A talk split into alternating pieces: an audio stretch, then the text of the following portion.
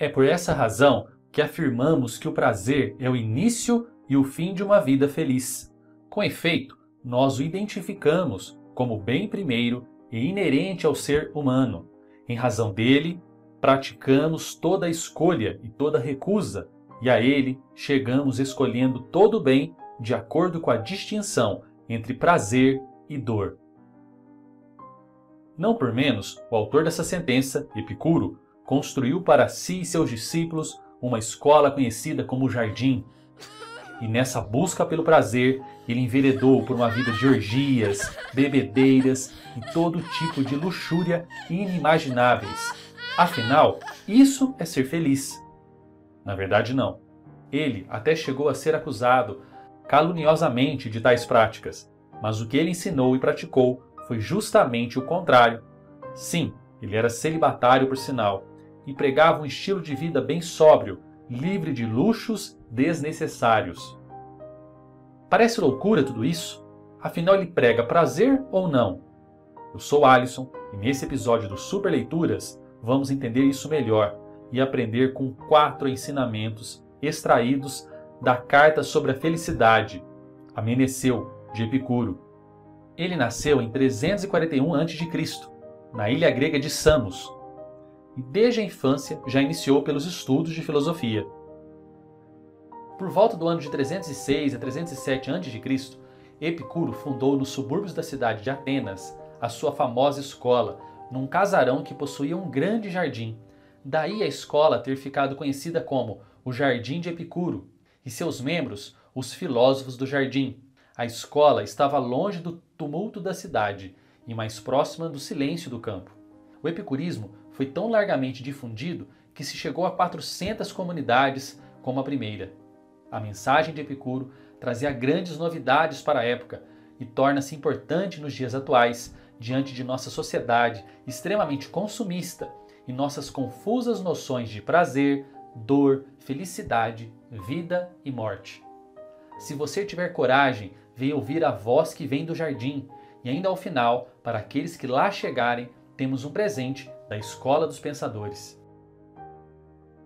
Primeiro ensinamento: que ninguém hesite em se dedicar à filosofia enquanto jovem, nem se canse de fazê-lo depois de velho, porque ninguém jamais é demasiado jovem ou demasiado velho para alcançar a saúde do espírito. Quem afirma que a hora de dedicar-se à filosofia ainda não chegou, ou que ela já passou, é como se dissesse que ainda não chegou ou que já passou a hora de ser feliz. Desse modo, a filosofia é útil tanto ao jovem quanto ao velho. Epicuro faz uma clara exortação à prática da filosofia. É curioso que, na atualidade, a filosofia tornou-se quase que uma disciplina fechada na academia e perdeu, de certa forma, essa característica de se ocupar e melhorar a vida das pessoas, de todas as pessoas. Epicuro aponta o erro de apresentar como justificativa a pouca ou avançada idade para que se exercite a filosofia. Afinal, ocupar-se dela seria o mesmo que se ocupar da sua própria felicidade. Uma pergunta: você leva uma vida feliz? Você dedica tempo e reflexão para uma vida feliz? Como está sua vida familiar? E seus relacionamentos sociais e até amorosos? Você se sente realizado em seu trabalho? Encontrou sua vocação profissional? E o seu tempo livre, o que você faz com ele? Qual o sentido da sua vida? Sabia que a filosofia, para diversas escolas e filósofos, tinha como objetivo ajudar o ser humano com essas respostas? Apresentava uma busca clara por autoconhecimento e mesmo para encontrar a sua felicidade. Uma grande infelicidade é não se utilizar desse grande conhecimento em favor da própria vida, mas como na máxima de Epicuro, nunca é tarde demais. A propósito disso tudo, para aqueles que não fazem uso de forma consciente e consistente da filosofia, não deixe de conhecer o nosso método Filosofia na Prática. O link encontra-se na descrição desse vídeo. Vamos ao próximo ensinamento. 2. Não existe nada de terrível na vida para quem está perfeitamente convencido de que não há nada de terrível em deixar de viver.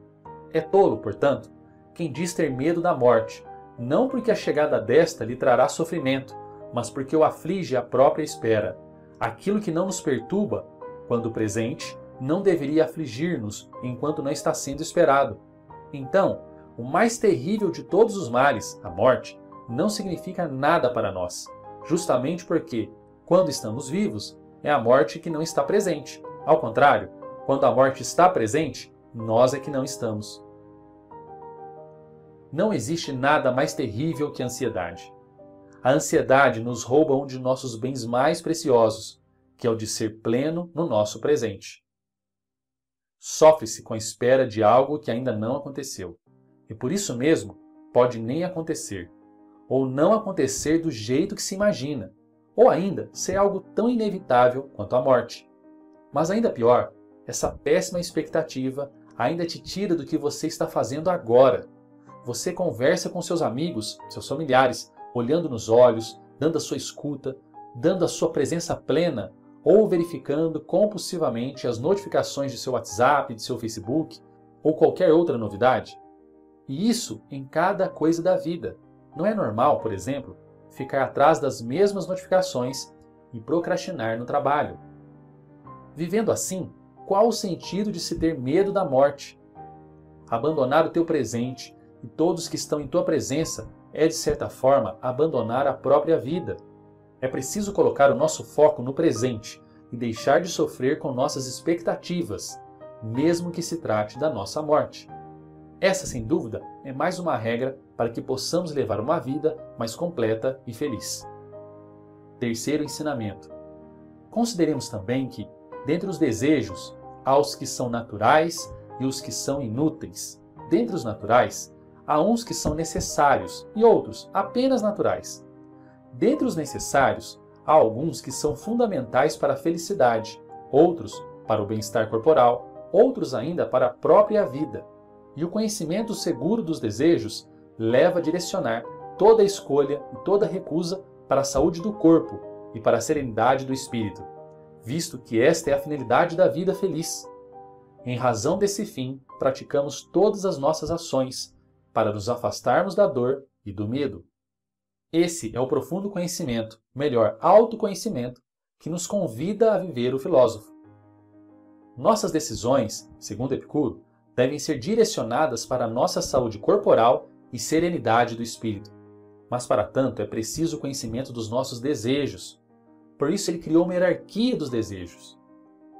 Como vemos, ele é contra a busca por prazeres não naturais, coisas como fama e poder, eles não podem ser saciados até por serem antinaturais. Qual o limite da fama, por exemplo? Nunca se está saciado, sempre se quer mais e até pode-se chegar à violência, à mentira, no ambicioso desejo de se ter mais.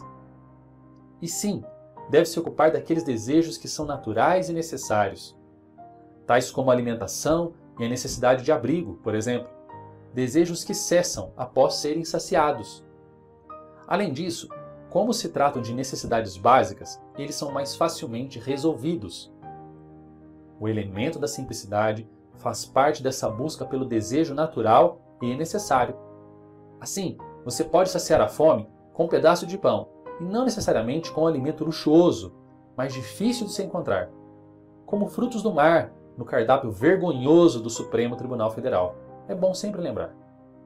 Essa necessidade de um banquete mais luxuoso, por exemplo, seria um desejo natural, mas não necessário. Afinal, precisamos do alimento para viver, mas não de alimentos luxuosos. Como afirma ainda o filósofo, habituar-se às coisas simples, a um modo de vida não luxuoso, portanto, não só é conveniente para a saúde, como ainda proporciona ao homem os meios para enfrentar corajosamente as adversidades da vida, nos períodos em que conseguimos levar uma existência rica, predispõe o nosso ânimo para melhor aproveitá-la e nos prepara para enfrentar, sem temor, as vicissitudes da sorte. Agora, reflita um instante. Você se deixa levar por todos os seus desejos? Você já teve problemas por se entregar aos seus desejos? Você concorda que ceder a desejos que não são naturais e necessários pode levar à infelicidade? Coloque sua opinião nos comentários. E diante do exposto, vamos ao quarto ensinamento, que é o ensinamento com o qual abrimos o vídeo.